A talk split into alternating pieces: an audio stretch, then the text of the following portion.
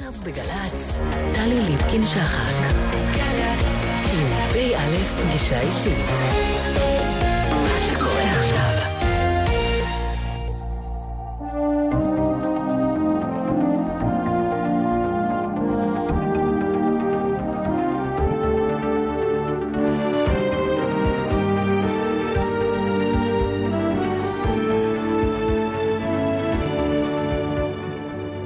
אנחנו נפגשים היום, יעל דיין, בביתך בתל אביב, ואיתנו דליה רבין ועומר בר-לב, שלושה מילדי גיבורי מלחמת ששת הימים.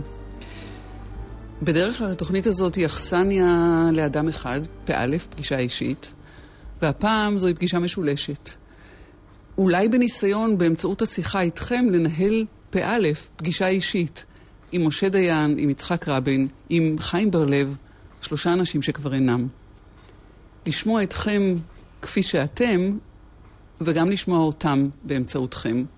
גם בהקשר של מלחמת ששת הימים והמלחמה שאתם זוכרים מנקודת המבט שלכם, קצת מנקודת המבט של האבים שלכם, של אבותיכם, והרבה אה, באופן שבו אתם ממשיכים לשאת את התרמיל הזה, שכל אחד מהוריכם החזיק סתחיו לקח איתו בדרך ארוכה. שלום יעל דיין. שלום וברכה. שלום דלי רבין. שלום. שלום לך עומר בר-לב. שלום. מין סטטיסטיקה ראשונית כזאת כדי למצוא בעיקר את המאחד, פחות את המפריד, בין שלושה אנשים שאנחנו פוגשים כאן בביתך יעל דיין סיון. ויש יותר מאחד ממפריד. ברקע שלכם, במשפחולוגיה שלכם, ואולי בעיקר באופן שבו שלושתכם המשכתם, לקחתם את המקל שבעל כורחכם נמסר לידיכם. יעל דיין, ילידת 1939, קצינה בצה"ל, מה דרגתך עם השחרור? עם השחרור סרן. דליה רבין, ילידת... 50, סמלת. עומר בר-לב. יליד 53. אלוף משנה במילואים. אלוף משנה, כן. שלושתכם עם חיבור גם לצבא, גם לפוליטיקה, ובעיקר לארץ הזאת. עד כמה 67 היא במובן הזה יתד שקיבעה אתכם אל המחויבות הזאת, יעל. תראי, יש 67 בשנת 67, וגם אולי ב-68, 69. זו חוויה אחת. מודעות אחת, התייחסות אחת. היום אנחנו חמישים שנה אחרי. אני מוכרחה להודות שהיחס שלי היום למלחמה, לא מבחינת מלחמת ברירה והגדרה כללית, אלא מבחינת התוצאות שלה. אני עברתי דרך קצרה ארוכה מההתלהבות והשמחה והניצחון של 67' גם כקצינה בזמן המלחמה וגם כפוליטיקאית אחר כך, עד להתייחסות של החמישים שנה לכיבוש, חמישים שנה להיעדר שלום. זה כאילו, א' היה אז ואני בת' עכשיו. דליה? אני רוצה להוסיף שאני חושבת שאנחנו באים מרקע של שכונות. מאוד צבאיות, אני לא יודעת עד איזה גיל, יעל, את היית בשכונה, אבל עומר ואני גדלנו בשכונות של גנרלים. את בצהלה ועומר בנווה מגן. נווה מגן. שהיינו יעל גם בצהלה. וגם יעל מצהלה. שיש לזה בהחלט איזושהי משמעות מבחינת התחושה שלנו, לפחות בתקופת ההמתנה, ובכלל ההתייחסות למלחמה הזאת. אנחנו היינו חלק מדור... שבעל כורחו היה מגויס, מפני שההורים שלנו היו בצבא, מחויבים, ויחד איתם באה המחויבות שלנו, תחושה שלנו שאנחנו מחויבים למשהו שהוא גדול מהיומיום של ילדים, סתם. עכשיו לגבי המלחמה עצמה, בהמשך למה שיעל אמרה, אני חייבת לומר שאני עושה הפרדה מוחלטת בין המלחמה לבין איפה שאנחנו נמצאים היום. אם אנחנו ניקח את הרקע למלחמה, אין לי ספק שהיה צריך לצאת למלחמה הזאת. בוודאי. ואין ספק שזו הייתה גדולת המלחמות. אה, מה שעשו עם זה אחר כך, זה כבר באמת לדעתי לא היה בשליטתם של אלה שהובילו את המלחמה. אולי אפילו הפוך, כי הם ניסו, בוודאי אבא שלך, לשנות את ה... גם עוד וגם אבא משה, שלך, לדעתי, אה, העביר החלטה על החזרת השטחים, עוד בהיותו שר ביטחון. ושלא לדבר על אה, אבא שלי, שבכלל ניסה להוביל את המהלך של להיפרד מהשטחים, עוד בהיותו שגריר בארצות הברית מול מצרים, ואחר כך, אה, בעצם כשהוא היה ראש ממשלה פעם ראשונה, היה הסכם ההפרדה שאחרי מלחמת יום כיפור, שהיה תשתית לשלום עם מצרים, ואחר כך אה, הסכם אוסלו. רק כדי לחדד את זה, עד כמה ששת הימים, המלחמה עצמה היא, כשאת צריכה להגדיר את עצמך כיום כדור המשך, עד כמה ששת הימים זה אה, מרכיב מרכזי.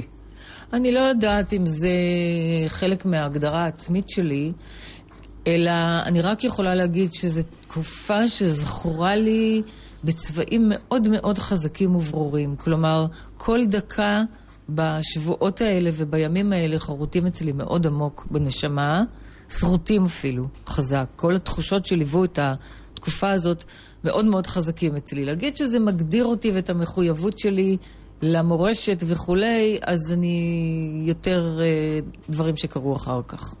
עומר, ברליב. כן, אה, מה שהרבה יותר מגדיר אותי ו- והדור שלי, השכבה שלי, זה דווקא מלחמת יום כיפור, שבה היינו חיילים, ובעצם המחזור שלי בצבא, היינו, אם אפשר לקרוא לזה ככה, בשר התותחים של, אה, של צבא הגנה לישראל. היינו בסדיר, כל חבריי חוץ ממני היו מ"מים בשריון, ממש בתחילת דרכם, והם אלה שספגו את ההתקפה ואת הבלימה הסורית והמצרית.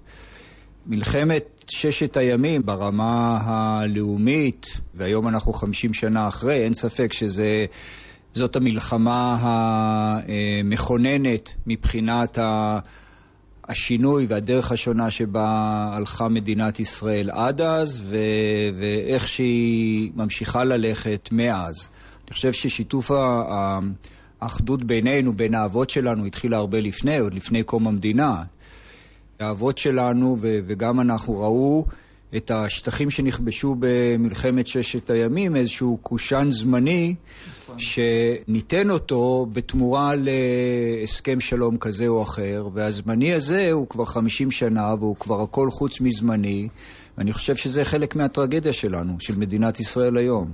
אני רוצה, אה, לא יודעת, אולי מי שהיה ילד לא הרגיש את זה, אבל התחושה בסוף מלחמת ששת הימים באמת הייתה שזו המלחמה האחרונה, בגלל כל הדברים שנאמרו. זאת אומרת, השמחה לא הייתה שמחת הכיבוש, אלא שמחת סוף הסכסוך, שזו המלחמה האחרונה, והנה ניצחון אדיר שחייב להביא שלום. וזה גם הפספוס הגדול. אנחנו תכף נחזור אל, אל מה שקרה מאז. אני רוצה, מבקשת להישאר איתכם רגע אז, שלשמו נתכנסנו, 50 שנה לששת הימים. את היית ב-67, יעל? אני הייתי אה, מגויסת, הייתי סגן משנה, אה, לא היה מה שאחר כך זכיתם, אה, גישה חופשית לתקשורת עם החילות או עם הצבא. היה פול של דובר צה"ל, ואני סופחתי לחפ"ק של אה, אריק שרון, שהיה מפקד אוגדה, וגם תקופת ההמתנה וכל הקרבות אה, צמוד אה, לזחל"ם של אריק וליחידות שהיו, ושלחנו את החומר חזרה. הייתי עם נשק והייתי, זאת אומרת, עם הלוחמים. טלפונים לאבא להבין מה קורה? איזה טלפונים מה? אנחנו... הייתה מערכת קשר.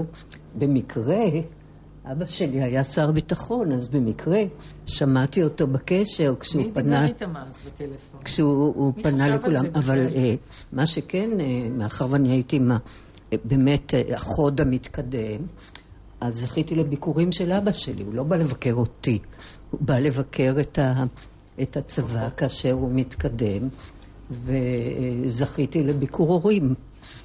דליה?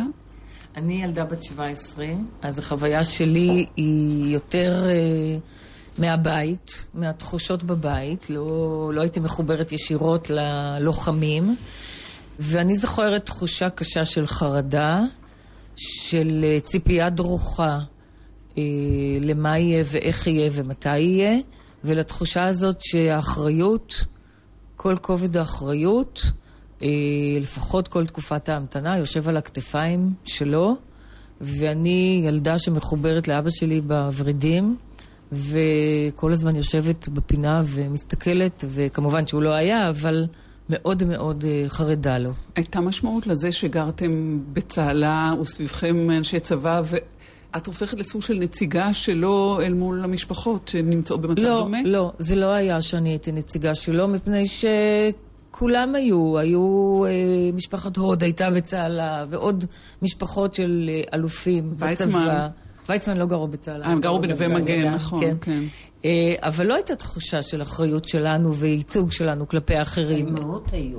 האימהות, האימהות כן. של כולנו. הן היו מתכנסות, אה, מתכנסות, מדברות ביניהן, מחלפות מידע. אוספות כוח אחת כל מהשנייה. חייהם, אמא כן. שלי, מלאו לה מאה לפני שבוע. אז היא הבוגרת, נגיד, מהאימהות, אבל אה, הם היו בקשר כל הזמן. אנחנו גרנו רחוב על יד רחוב. אני חושבת גם- שכל ערב הם היו נפגשות, כן, גם האימהות, נווה מגן. וצהלה, זה כן. הייתה חטיבה זה היה אחת. הולכים ברגל עשר דקות והיו נווה מגן, זה היה ביחד. בכלל צהלה, הייחוד שלה זה שהיינו כמו איזה מין אה, קבוצת ילדים בקיבוץ. והיינו הולכים לבית ספר וחוזרים, והיינו בתוך עצמנו, וכל יום היינו חופרים שוחות, כי בצהלה לא, הי- לא היו מקלטים. אז לקחנו על עצמנו את משימת חפירת השוחות, אנחנו והמחזור שמתחתנו. אז היה מין uh, תחושה כזאת שאנחנו ביחד, כמו איזה קבוצת ילדים בקיבוץ, שמתמודדים עם uh, סיטואציה שהיא קצת מפחידה, אבל יש לנו הורים גיבורים וחזקים, ובסוף נקווה שיהיה בסדר, רק ש... שזה כבר יקרה. עומר, את- אותך תפסה ההמתנה לא בקבוצת החיזוק שלך. כן, אנחנו היינו בפריז המש... המשפחה. אה, אני תמיד אומר שאבא שלי הוגלה לצרפת שנה אחת קודם.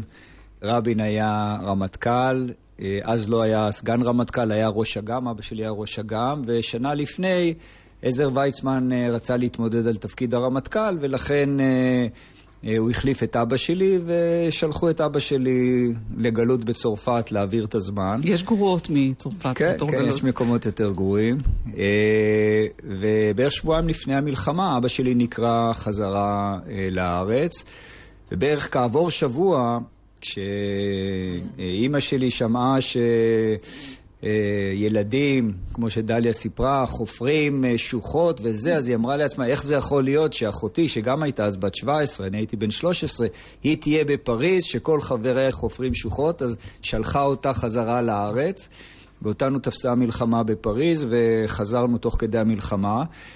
אבל אני רוצה לציין, היום זה קצת קשה להבין, אבל אווירת החרדה בציבור הישראלי הייתה קשה, והייתה תופעה של נטישה של משפחות שיכלו לעזוב את הארץ, עזבו את הארץ בתקופת ההמתנה, ובמובן הזה, אצלנו במשפחה זה היה הפוך. קודם אבא שלי, אחרי זה אחותי, ואחרי זה אימא שלי ואני, כאילו אנחנו נציל את מדינת ישראל.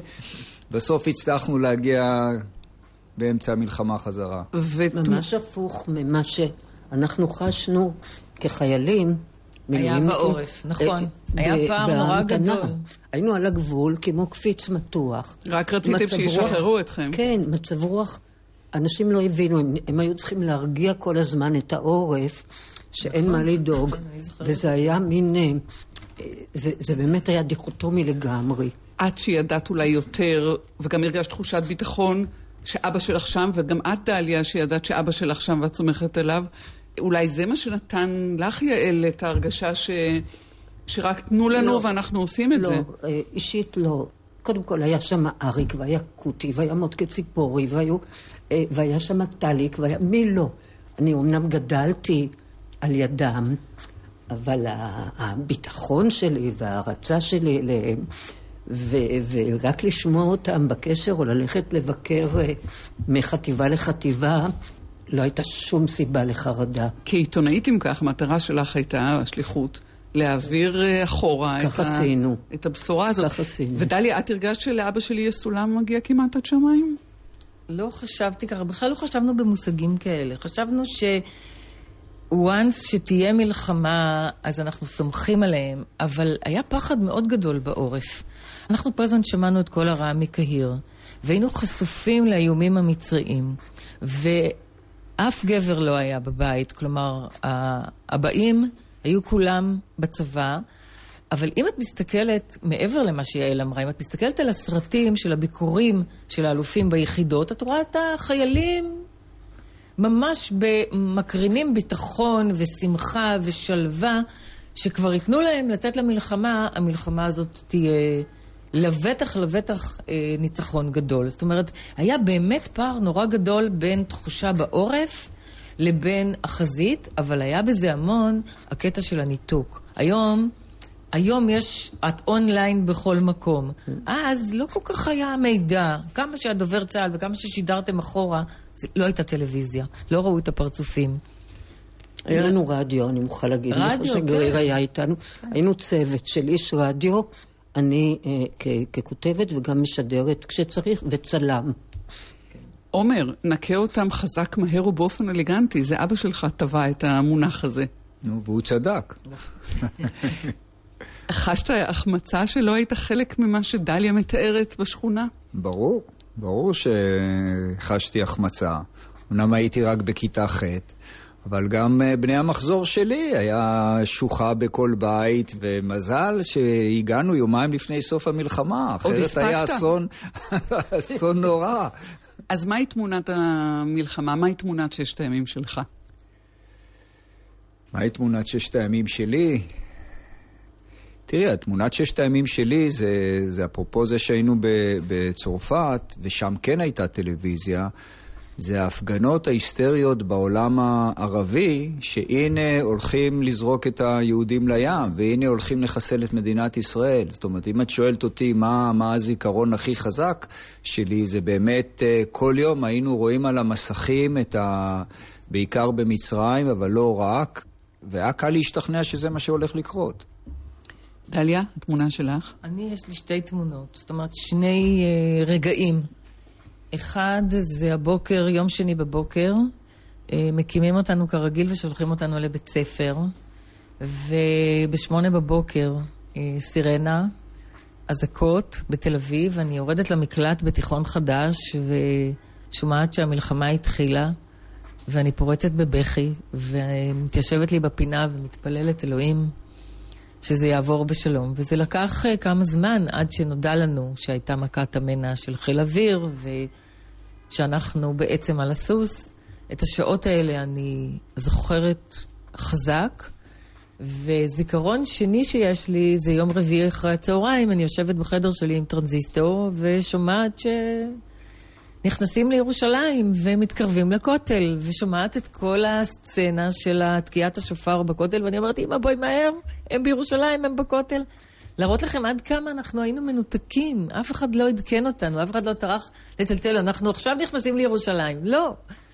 זהו, אז זה שני רגעים אה, מאוד מכוננים שאני זוכרת, ומעבר לזה, כמובן, אה, מעמד הר הצופים אחר כך, אה, את התחלת הכוננות, את יום העצמאות, אני זוכרת, אה, חזק מאוד בירושלים, את המתח שליווה את זה, את ליל סגירת המיצרים. בעצם אני זוכרת הרבה מאוד רגעים בתקופה הזאת. יעל, התמונה, התמונה שלך. אה, א', ידענו בזמן אמת, אמת פלוס חצי שעה נגיד, על ההצלחה של המתקפה האווירית.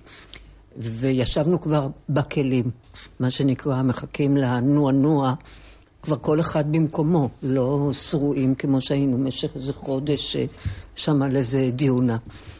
חיכינו וישבתי על יד אריק ובקול הידוע שלו הוא נתן את הנוע-נוע וכל הכלים uh, התחילו לזוז ובקשר עם כל המח"טים והמג"דים ו... זה הרגע אולי הכי חשוב, ומיד אחרי זה היה הקרב הראשון, ואז ראיתי את, ה... את האויב, גם את האויב הבורח, השבוי והמת.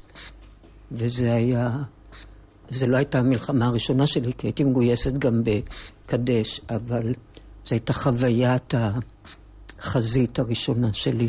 אנחנו נעשה אתנחתא אנחנו יושבים אצלך במטבח, אז לא נשמע עכשיו את השיר שתבקשי. שיר שאני אוהבת, אז uh, היו לילות. היו לילות, אנחנו נשמע ונחזור.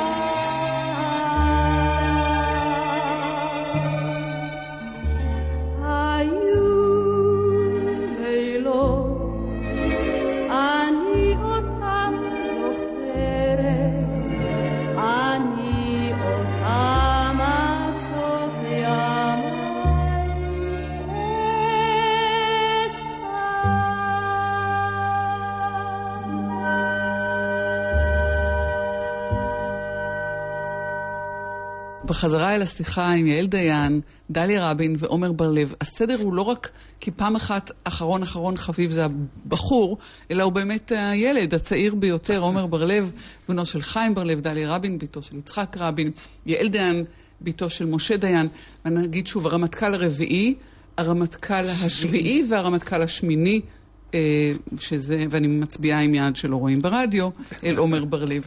זה לא הדבר המשותף היחיד ביניכם. אתם שלושתכם למדתם בתיכון חדש. אתם באים ממשפחות אמ, אצולת הביטחון, הייתי אומרת. בואי תגידי את זה במילים מכן. של היום.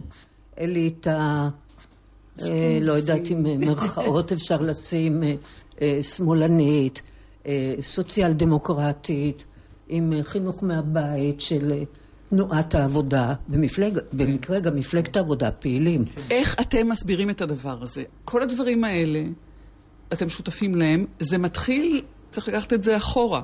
בוודאי. גם אל המשפחות שלכם, אה, משפחת אה, דיין אה, לדורותיה, בהצלבות, כולם אנשים מחויבים לביטחון ולארץ עוד לפני מדינה. משפחת רבין עם משפחת יופה. מצאתי שאברהם יופה היה עם משה. הוא היה באנגליה. את יודעת שדודך אברהם יופה ומשה דיין היו יחד בקורס באנגליה? מצאתי. עומר... בוור קולג', כמו שאבא שלך היה, וכמו שאבא שלך היה. אבל הם היו חברים מאוד טובים, חיים ואברהם היו חברים מאוד כן. טובים. הם היו עושים לנו תמיד אה, מערכונים בערב יום העצמאות, אתה זוכר? אה, שנגיד למאזינים, שנגיד למאזינים, אברהם זה אברהם יופי, גם האלוף כן. אברהם יופי, שהוא דוד שלך, אה, נשוי לאחות אימך. כן. עומר, אצלך, אמנם אבא שלך הוא העולה החדש, צריך לומר, יליד אוסטריה, לעומת שני ילידי הארץ, דיין, משה ויצחק. אבל חיים הוא, הוא, הוא הגיע בגיל 13 או 14 לבד? בגיל 14, כן. כן. הגיע, הגיע לבד בגיל 14. עם הרבה מעלות שלא היו לאבות שלנו. כן, הוא, הוא קצת מהל את הישראליות הזאת, אבל כן, אה, אה, משפחת אמך, תמר, גם משפחת מרשק, משפחה של... נכון. כל, כל באמת היסודות של מה שנהיה כן, ממנו מדינה. ויעל עם ראומה ו... ויעל ו... מצד והוא... אימא שלה. כן. איפה שלא מסתכלים, זה, זה התחיל, וכמובן שלושתם היו בפלמ"ח. כשמשה היה בהגנה, היה ב... משה כן. גייס את אבא שלי. ב-41, לפלמ"ח. וחיים היה בחטיבת הנגב. כן. עברנו לשמות פרטיים. במלחמת העצמאות היה כן. בחטיבת הנגב. אתם שמים לב שעברנו לשמות פרטיים. וגדלנו בצהלה, וגדלנו יחד. זה לא מקרי, אבל זו הייתה האוכלוסייה. אלה היו אנשים שלא בוגרי איזה בית ספר למלחמות. הם לא תכננו. אז זהו, אבא שלך, לולא היה הופך אה, יעל איש צבא. היה נשאר במשק, היה חקלאי. היה נשאר במשק. אבא שלך היה מהנדס מים, נכון, דליה? אבא שלי למד בבית ספר חקלאי ורצה מאוד, החלום שלו היה ללמוד הנדסת מים. של אבא שלי להיות וטרינר. זאת אומרת, הוא במקרה היה בצבא. ולכן הוא אהב סוסים, אחר כך. גם נכון. כלבים, היו להם בבית כלבים ענקיים, הדנים האלה המפחידים. אה, הרי זה באמת מרתק ומפעים, הייתי אפילו מעיזה לומר, באווירת החג הזאת. תלוי, תראי, אנחנו מסתכלים בזה אה, בצורה מסוימת, אה, ובמבט אה, של מציאות דאז. מי שמסתכל מזה, בזה היום, רואה בזה היבטים אחרים שהם פחות נעימים מאשר השיח כאן. וגם מושך את זה לכיוונים אחרים. אני נגיד עוד ששלושתכם הייתם חברי כנסת, עומר עדיין בכנסת ואפילו מתמודד על... ראשות מפלגת על העבודה. ראשות מפלגת העבודה. צריך להגיד את זה בקול רם וברור. יעל הייתה גם מפלגת העבודה במרץ. לא, לא, בכנסת מפלגת העבודה. בעיריית תל אביב במרץ. חצי חצי, חמש שנים וחמש שנים. דליה, אני הייתי רק קדנציה אחת. מפלגת המרכז ומפלגת העבודה.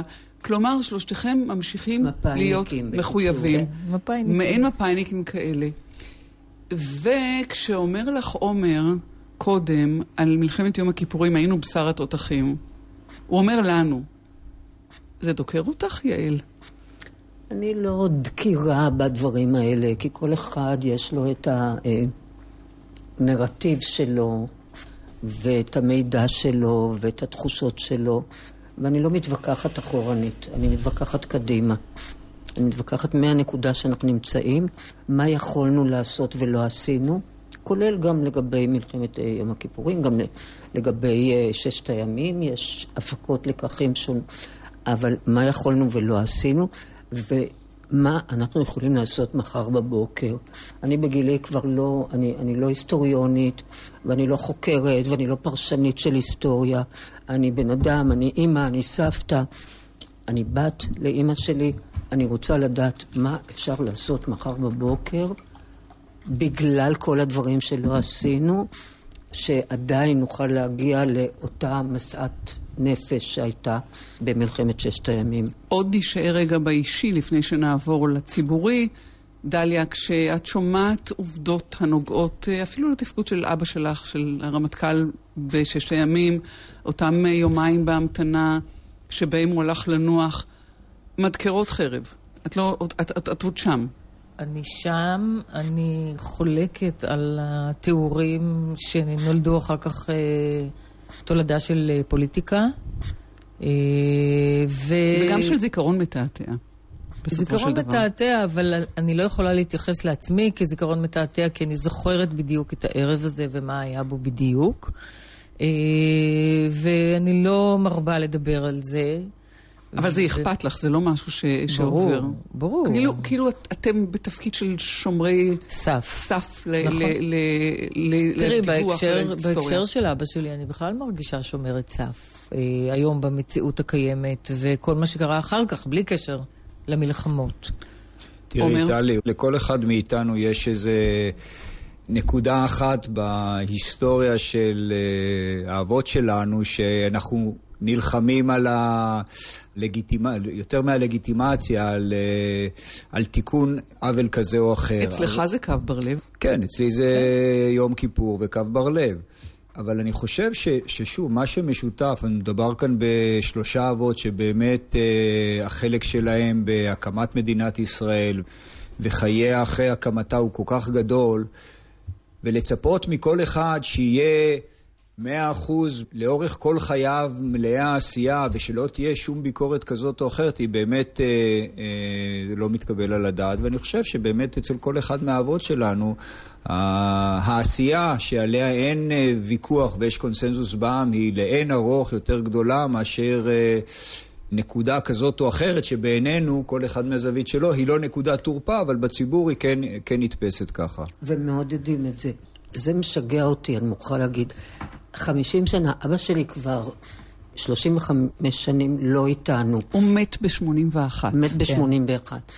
עד היום, עד היום, לא משנה בהקשרים כאלו או אחרים, לא משנה אם זה טוקבקים או תוכניות בטלוויזיה, עד היום יש מסכת שלמה שבהזדמנות זו גם נטפל במשה דיין בצורה הכי מכוערת, הכי נמוכה והכי שקרית. לא מדברת על הדברים שכולם יודעים, אני מדברת ברמה וולגרית, ברמה האישית, אה, מלכלכת. עד היום. אז אני לא אומרת שלא אה, מוזכר לטובה פה ושם, אבל הסך הכל, הצורה שיש די אנשים, כולל אנשים שהיו מפקדים במלחמות האלה, שמוצאים לנחוץ ללבות ולהמשיך, לא יודעת אם בשביל להאדיר את עצמם או לפתור חשבון, וזה כולל את הילדים שלהם. הם היו שלושה אנשים מאוד שונים. מאוד מאוד שונים. כל אחד מורכב ב... בכיוון שלו. מערכות היחסים בין השלושה לא תמיד היו תקינות. אני חושבת אבל שבשורה התחתונה הם השאירו לנו אה, זיכרונות שמאפשרים לנו, כדור שני, להתגבר על כל הביקורות שהיו, לא להתעלם ולא לשכוח, אבל כן לשתף פעולה. ואנחנו עבדנו יופי יחד בכנסת, ואני מאחלת לעומר הרבה בהצלחה במפלגת העבודה. יש סך הכל, ויש סך הכל של אישיות שהטביעה את חותמה, כל אחד מהם, והשאירו לנו מספיק מקום ו- ומורשת לעבוד איתה וללכת איתה קדימה, ולעשות דברים טובים. תוך שמירת הסף. ושמירת הסף. נכון, אין, אין מה לעשות. כשאומרים דברים שהם בנקודות רגישות, אז זה כואב. זה כואב, אנחנו מתקוממים, ואני יכולה לצעוק עד השמיים. אבל בסך הכל, אני מנסה כל הזמן להישאר בפרופורציה ולהסתכל על הסך הכל. עומר.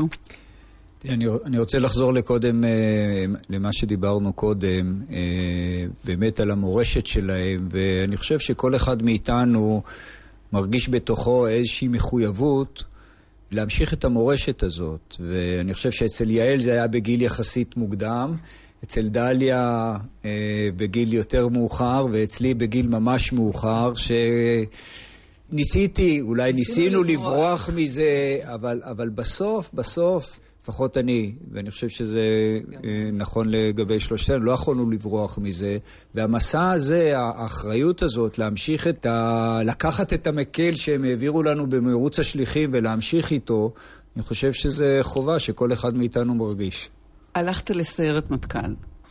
דליה, גם את היית בסיירת מטכ"ל. בתפקיד אחר. פקידה. אבל היית שם. גם זה חלק מאותו אתגר אה, או אותה מחויבות שאין לברוח ממנה. ללכת עד הקצה.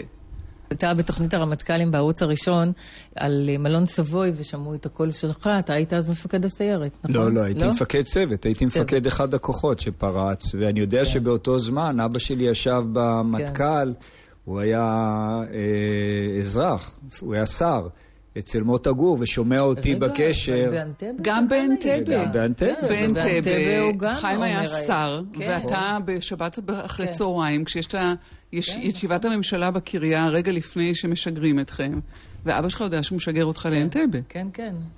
כן, כן. אני יכול לספר כאן עוד סיפור ששמעתי על אבא שלך, דליה, שבאותו בוקר הוא אמר למזכיר הממשלה, תכנס את כל הממשלה, ואני רוצה שכל שר יביע את דעתו. אפרופו עכשיו, לפני צוק איתן ואחרי צוק איתן, שהשרים ידעו ולא, ולא ידעו, ואמרו לי ושתו לי, אצל רבין זה לא היה ככה. לפני אנטבה הוא דרש שכל אחד יאמר את דברו וידבר בקצרה, ואז הוא אומר למזכיר הממשלה, אבל אה, חיים בר-לב, שהוא ידבר ראשון, ואותו אל תגביל בזמן.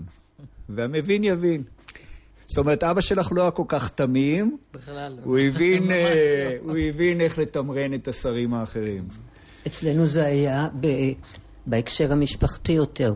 זאת אומרת, אה, גם במלחמות, אבל אה, לאבא שלי היה האחיין שלו, הבן של, זאת אומרת, עוזי דיין, שאביו נהרג במלחמת השחרור, ו, ומוקי בצר. הוא היה דוד כן. שלהם, ו... זה תיק מאוד כבד שאתם uh, סוחבים איתכם.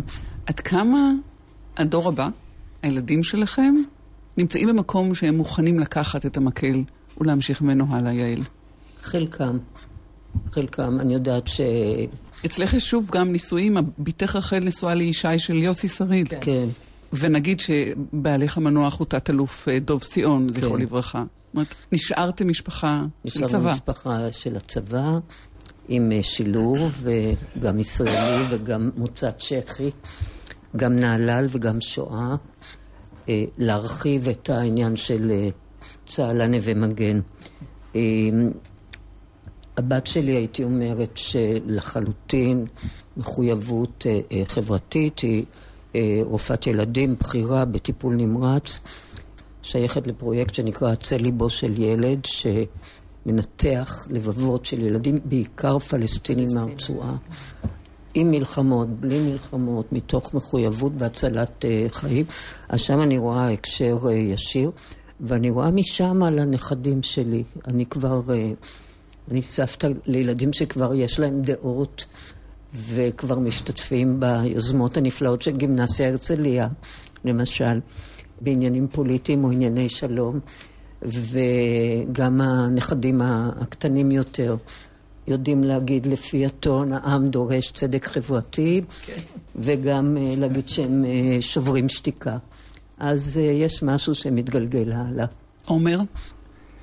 תראי, ראשית אני חושב שאצלנו ההליכה, גם אצלי, ההליכה לסיירת מטכ"ל וכן הלאה, זה לא היה מתוך איזו הרגשה של נטל, שזה זה, זה פשוט היה טבעי.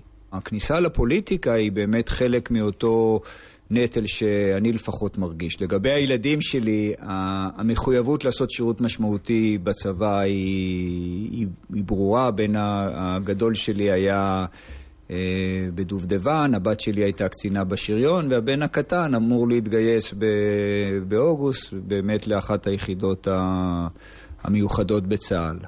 אני מאחל להם שלא יהיו מעורבים בפוליטיקה אה, הישראלית, כפי שאני מעורב, במידה מסוימת, כמו שאבא שלי, אני חושב שאיחל לי שאני לא אה, אמשיך בקריירה צבאית, אה, ובאמת ניסיתי לברוח מזה, אבל היא רדפה אחריי ותפסה אותי כל פעם. יצאת ללימודים וחזרת לצבא. כמה פעמים, איזה שלוש כן. פעמים. דליה. אצלנו הסיפור הוא קצת מורכב יותר בגלל אה, אלמנט הרצח. אה, הילדים שלי, אני יכולה להגיד שהם מרגישים מאוד מחויבים לכל הנושא של השמירה על, הבית ועל השם במציאות של היום, וזה לא קל, אבל אה, הם פחות מרגישים מחויבות ישירה לעשות את המעשה של נגיד להיכנס לפוליטיקה. הם uh, ממזגים חיים שהם בחרו בהם, כל אחד בדורכו, עם uh, היצמדות ותמיכה בי במה שאני עושה. ואני בעצם מנסה לתת להם את ההרגשה שאני לקחתי עליי את המקל הזה, ואני משחררת אותם. כי זה כבד. ואני לא רוצה בכלל לרגע שהם ירגישו מחויבים. אין ספק שהם שם, והם גדלו גם כן בתוך הבית הזה, ועם הערכים האלה, ואם שומעים את הילדים שלהם, אז מבינים שזה שם. אבל הייתי מאוד שמחה לשחרר אותם. אני רוצה להגיד שהשמות השתנו. אין, אין לי ילדים שהם דיין, ילדים שלי הם סיאון, הנכדים שלי הם סיאון ושריד, אז... Uh, יש uh, תקופה שהם ממש uh, מתרחקים אפילו. מהשם. מהזהות, מה... זה שיזהו אותם, ואז פתאום, איך, איך הרופא שעובד איתי ידע שאני בת שלה? כן. פתאום בפליאה מוחלטת. כן, יש להם לכולם באמת את הצורך הזה למצב את עצמם עם השמות החדשים שלהם כדי לברוח מהמחויבות לשם, אבל להיות שם בגלל שהם בחרו בזה ולא בגלל שזה השם. פגישה אישית פה בביתה של יעל דיין אה, סיאון בתל אביב, בכיכר רבין, משקיפה ממש אל הבמה שממנה ירד יצחק רבין ונרצח. דליה רבין, עומר בר-לב, ילדיהם של הרמטכ"ל הרביעי, הרמטכ"ל השביעי והרמטכ"ל השמיני של צה"ל, שלושה מאנשי המפתח, 50 שנה למלחמת ששת הימים. יעל, מה אבא שלך היה אומר על רצח רבין?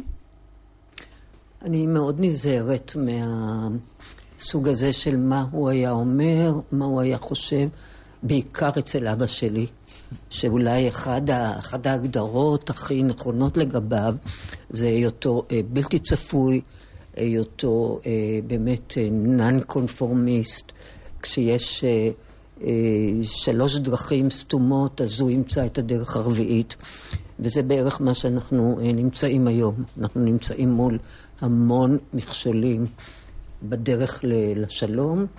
אין לי ספק אה, שאחד ה... אחד מאבני הדרך שפספסנו היה כמובן הרצח של יצחק. אני חושבת שאם צריך אה, למנות, זה לא משנה לצורך זה אם זה עושה אני או עושה, עושה אבא שלי, את המכשולים שבין ששת הימים להסכם שלום שהיה צריך לקרות, אז אחד המכשולים היו כמובן המהפך הענק אה, שיצר אצל כולנו הרצח של יצחק. אני מכוונת בשאלה הזאת בסופו של דבר אליכם, ולא מה היה, אלא מה יהיה. עומר, עומר בר-לב, חיים אבא שלך, על רצח רבין, ראו. תראי, אני חושב שרצח רבין אה, מסמל בצורה חדה וכואבת במידה מסוימת את הנטישה, בוודאי בעשר שנים האחרונות, של מפלגת העבודה שאני חלק ממנה, מהמגרש הלאומי. והמגרש הלאומי, שהוא המגרש שבו האבות שלנו אה, נלחמו עליו, נאבקו עליו, פעלו לכך שמדינת ישראל תהיה, הקלישאה הידועה, שהיא בכלל לא קלישאה, שתהיה מדינת הלאום של העם היהודי, בטוחה, דמוקרטית ובעלת רוב יהודי מובהק, ולכן אנחנו צריכים להיפרד מהפלסטינים. מהסיבה הזאת, כי זה הייעוד שלנו. וזה הדרך שבה הם הלכו. ולצערי, מפלגת העבודה בעשר שנים האחרונות בוודאי נטשה את המגרש הזה, וחלק מה... אותו מקל שאני מרגיש שאני צריך לקחת ולהמשיך אותו, ובמפלגה שלי זה באמת להחזיר אותה, להתמודד על המגרש הלאומי. ואני אומר עוד פעם, שאמרתי את הביטוי הזה כמה פעמים בזמן האחרון, ודי הרבה כעסו אה, עליי בגללו, מחיר הקוטג' נורא נורא חשוב, וכל יום אנחנו נתקלים בו. אבל עתידה של מדינת ישראל וביטחונה של מדינת ישראל, בוודאי לילדים ונכדים שלנו, ושגם להם יהיה קוטג', הוא לא פחות חשוב. ואת זה מפלגת העבודה, לצערי, אה, עזבה את המגרש הזה, והמשימה שלי זה להחזיר אותה למגרש הזה ולהתמודד מול התפיסה של הימין. אה, שהפכה את מדינת ישראל ו- ו- ו- ותמשיך להוביל את מדינת ישראל ל-dead end שמאחוריו יש תהום, אה, להתמודד מול זה ובאמת לחזור למימוש החזון הציוני כפי שהוא היה וכפי שהוא וכפי שהוא צריך להיות. דליה, אני יודעת שאנחנו לא מדברים על מה אבא היה אומר, ובכל זאת, היום, 50 שנה למלחמת ששת הימים, לניצחון, לנאום הר הצופים, מה אני, אבא אומר? אני חושבת שכל הדברים שנאמרו על ידו ונעשו על ידו מדברים בעד עצמם, ואין לי מה להוסיף. אלא? אנחנו היום במין מציאות שהיא פשוט אה, לא רלוונטית לתקופתם. קשה לי בכלל לתאר את אבא שלי בתוך מה שקורה היום. זו מדינה אחרת. אה, מפלגת העבודה איבדה לחלוטין את הכוח שלה, את היכולת שלה להוביל, לצערנו. אני מסכימה שצריך לנסות ולהחזיר את זה, אבל אנחנו במציאות כל כך שונה, שזה קשה, קשה בכלל לחשוב מה הוא היה אומר. אז אולי שלושה חבריי הטובים שיושבים כאן, אולי משהו בדרך של האבות שלכם היה שגוי ולא ראה קדימה את המדינה שתהיה בעוד 50 שנה, את המדינה ב-2017, את החברה ב-2017, את הדמוגרפיה ואת המבנה הגיאופוליטי אפילו שסביבנו, את המציאות, יעל. אולי הם טעו במשהו. אני יכולה להגיד, אבא שלי ודאי טעה בהרבה דברים, אבל הוא לא טעה בהערכה שלו ש, שאפשר להשיג שלום ואפשר לסיים את הסכסוך, לא רק בתיאוריה, אלא בבדיקות שהוא... הסכם השלום עם מצרים, מבחינתו, זה היה הפתח להמשך, צריך לזכור שזה, אז היה, אה, המלך חוסיין היה כן. הנושא, הפרטנר מול הפלסטינים. אבל לא הייתה בכלל שאלה שהדבר שהוא צדק ואחרים צדקו, זה שזה ניתן. היום זה מציאות שמנסים לשכנע שזה בכלל, שאין אופציה כזו. לא שמסרבים למשהו, ש... אלא שבכלל אין אופציה כזו. לא רק אין פרטנר, אין אפשרות לשלום. ואנחנו על, על פי תהום, אני באיזשהו מקום, אה, אני חושבת שאנחנו יכולים לעצור את הקפיצה לתוך התהום. אני כן אופטימית, אני לא יודעת, אבא היה בטבעו אולי יותר פסימי, אבל אני כן אופטימית. אני חושבת שחייבים ל- לרכז את כל הכוחות, וכן אפשר לעשות את זה. הניצחון המזהיר של ששת הימים שלשמו נתכנסנו כאן, מוגדר, הוגדר קללת הברכה, עומר. אה, כן, זה היה אה, מלחמת אה, אין ברירה, ובמידה רבה היא הפכה לקללתה של מדינת ישראל, בוודאי 50 שנה אחרי זה. אבל אני חושב שהאבות שלנו הם מימשו את, ה, את החלק המרכזי בחזון הציוני, והתפקיד שלנו הוא אה, להשלים את המהלך. הם היו אופטימיים, הם האמינו ביכולת שלנו לשנות את המציאות. אני אופטימי, אני מאמין שהדרך שלהם, שהיא הדרך של אבות הציונות, שהיא הדרך של, אה, לפחות הדרך שבה אני חושב ששלושתנו הולכים, כן תוביל את uh, מדינת ישראל באמת לשלום עם שכנותינו. זה ייקח זמן, יהיו הרבה עליות ומורדות בדרך. ובאמת, אה, כן, נגיע למימוש החזון הציוני של מדינת ישראל, מדינה שחיה בשלום, דמוקרטית ובטוחה. אני מבקשת לפני פרידה תמונה שלך, דליה, שלך עם אבא. מהי התמונה שלכם? א', אין לנו כמעט תמונות משותפות. תמונה בראש. שזה ממש uh, מאוד אינדיקטיבי. Uh, תמונה בראש אני בת תשע, ואימא שלי אחרי חצבת קשה, ואנחנו נוסעים בשבת לבקר את סבא שלי, שהוא אחרי ניתוח בבית הבראה של קופת חולים בגבעת ברנר. ובדרך חזרה, לא היו אז חגורות, וישבנו שלושה מלפנים, ויובל אה, רוצה לעבור אחורה, ואבא שלי מעביר אותו אחורה ונתקע ברכב שלפניו, ואני נפצעת ופותחת את השפה.